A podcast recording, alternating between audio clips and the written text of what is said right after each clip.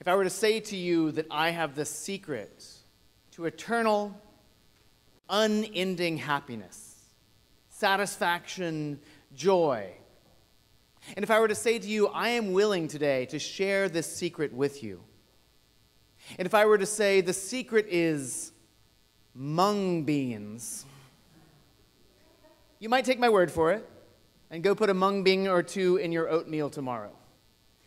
And if you did, and if you ate and inwardly digested the mung beans and then felt nothing, no lasting bliss, happiness, satisfaction, joy, you might think, that guy does not know what he's talking about, and never again would you put your faith in mung beans.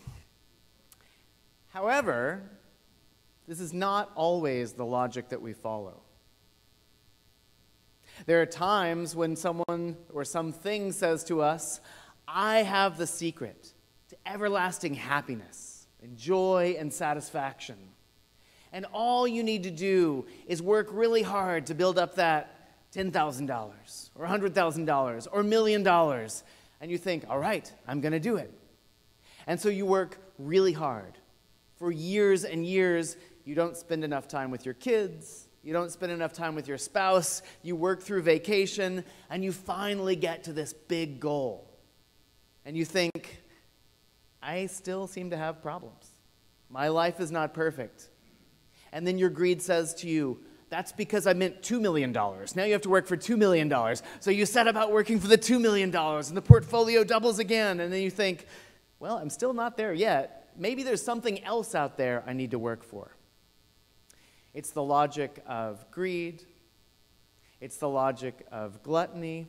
Maybe because the second piece of birthday cake didn't do it. Maybe the third is what's really going to bring satisfaction and true joy.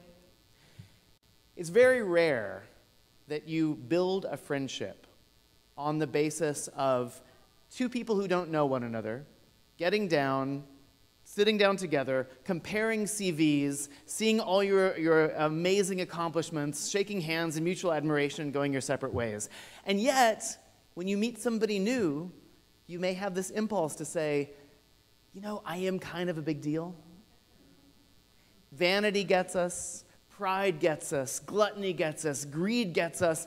No matter how many times we engage them, no matter how bad the results each time, we have this faith that this time it's the right thing to do. This time it's going to make me happy. This time it's going to pay off. We often talk about sins as infractions murder, theft, not keeping the Sabbath, worshiping idols. And sometimes we talk about sins as greater phenomena racism, homophobia. But today in Romans, Paul talks about something very different. He speaks not of sins, but of sin singular. He speaks of, he speaks of sin as this force within us, driving us, compelling us to engage in these behaviors that we generally know are not good for ourselves or those around us. It's this thing which is compelling us within. It sounds a lot like the Jewish concept. So, in Judaism, in rabbinic Judaism, you have these two drives within you, these two forces. You have the Yetzer Hara and the Yetzer Tov. The Yetzer Hara is the evil inclination. It's that in the human heart which tends towards cruelty, selfishness, unkindness, pride, vanity, gluttony. And then you have the Yetzer Tov, the good inclination, that which drives us towards truth, beauty, justice, goodness, joy, love, and they're battling it out within us. St. Paul says, present your members to God as instruments of righteousness. What does this mean? So, our members are our component parts. Our thoughts, our words, our heart, our hands present all that you are and all that you have to God as tools, as instruments for God's righteousness. The difference between Paul's viewpoint and our modern viewpoint is that we often have this illusion of total freedom.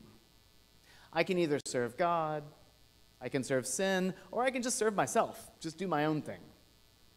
But for Paul and for Rabbinic Judaism, there are no free agents. Our freedom occurs not in our actions, but simply whom we choose to serve serving God or serving sin. So, what does service to God look like? What does presenting our members as instruments, as tools for God's righteousness, tools for God to work through, what does that look like? In part, it looks like our Old Testament reading today. So, the sacrifice of Isaac, contrary to popular opinion, is not a story primarily about human sacrifice. You'll sometimes read that, oh, this was this primitive people's way of telling, you know, we all have the inclination every now and then to sacrifice other humans, and it's a wrong thing. It's not a morality story. It's a story of someone who, when he looks upon God, sees only God's goodness, only God's love, only God's caretaking for us, no matter what things around us would suggest. So, Abraham, God says to Abraham, Go out of the city of Ur, leave behind everything you know, everybody you know, and go out into the desert. And Abraham's like, That sounds like a terrible idea, but I trust God. God says, You will have a child, and through this child, your descendants will be like the stars of the sky and the sands of the sea. And Abraham says, That's phenomenally unlikely, but I trust God. And then God says, Sacrifice this one child through whom you will have all these descendants. And Abraham takes Isaac up Mount Moriah, lays him on the pyre, but says, God will provide the lamb for sacrifice. Despite all the circumstances, he still has this single minded, dogged trust in God's goodness, in God's peace, in God's love. And what happens? Abraham, do not touch the boy. Here's a ram. God provides. And what if we are not quite Abraham level? What if we're like, you know, I believe in God. I go to church. I say my prayers usually. Um, but I, I do see a lot of terrible stuff in the world, and I'm not always confident that things are going so well. Well, we have today's gospel. You don't have to be a hero. You don't have to be St. Clare or St. Francis. You don't have to be Abraham or Sarah. In fact, whoever welcomes a prophet in the name of a prophet will receive a prophet's reward. Whoever welcomes a righteous person in the name of a righteous person will receive the righteous person's reward. Whoever gives even a cup of cold water to one of these little ones in the name of a disciple will not lose their reward. If you take a teeny tiny part of all that you are and all that you have and turn that to God's purposes, allow that to be an instrument for God, He will take your inch and turn that into a mile. He will take your tiny sacrifice of gluttony or greed or pride or whatever it is and magnify it. But the more that we do that, the better we will get at trusting in God. So, your greed may say to you, I am the only road to happiness. If, it's only if you have a ton of stuff that you will have security and joy and purpose and meaning. And we can say to our greed, that makes total sense. Yes, I would like a Lamborghini and six houses, but God will provide the lamb. I'm going to trust God instead. Our anger might tell us the only way you to, for you to feel peace and satisfaction is to get even with the cutting remark the witty retort, the actual act of vengeance.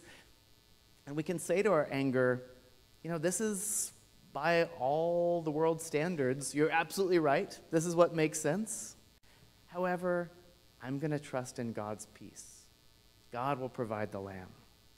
And the more we say no to these passions, the more we say no to anger and greed and pride and vanity and so forth, the more we grow in that trust for God until we get to this point where, like Abraham, we are willing to sacrifice all that we are and all that we have in the perfect trust of our Heavenly Father. Amen.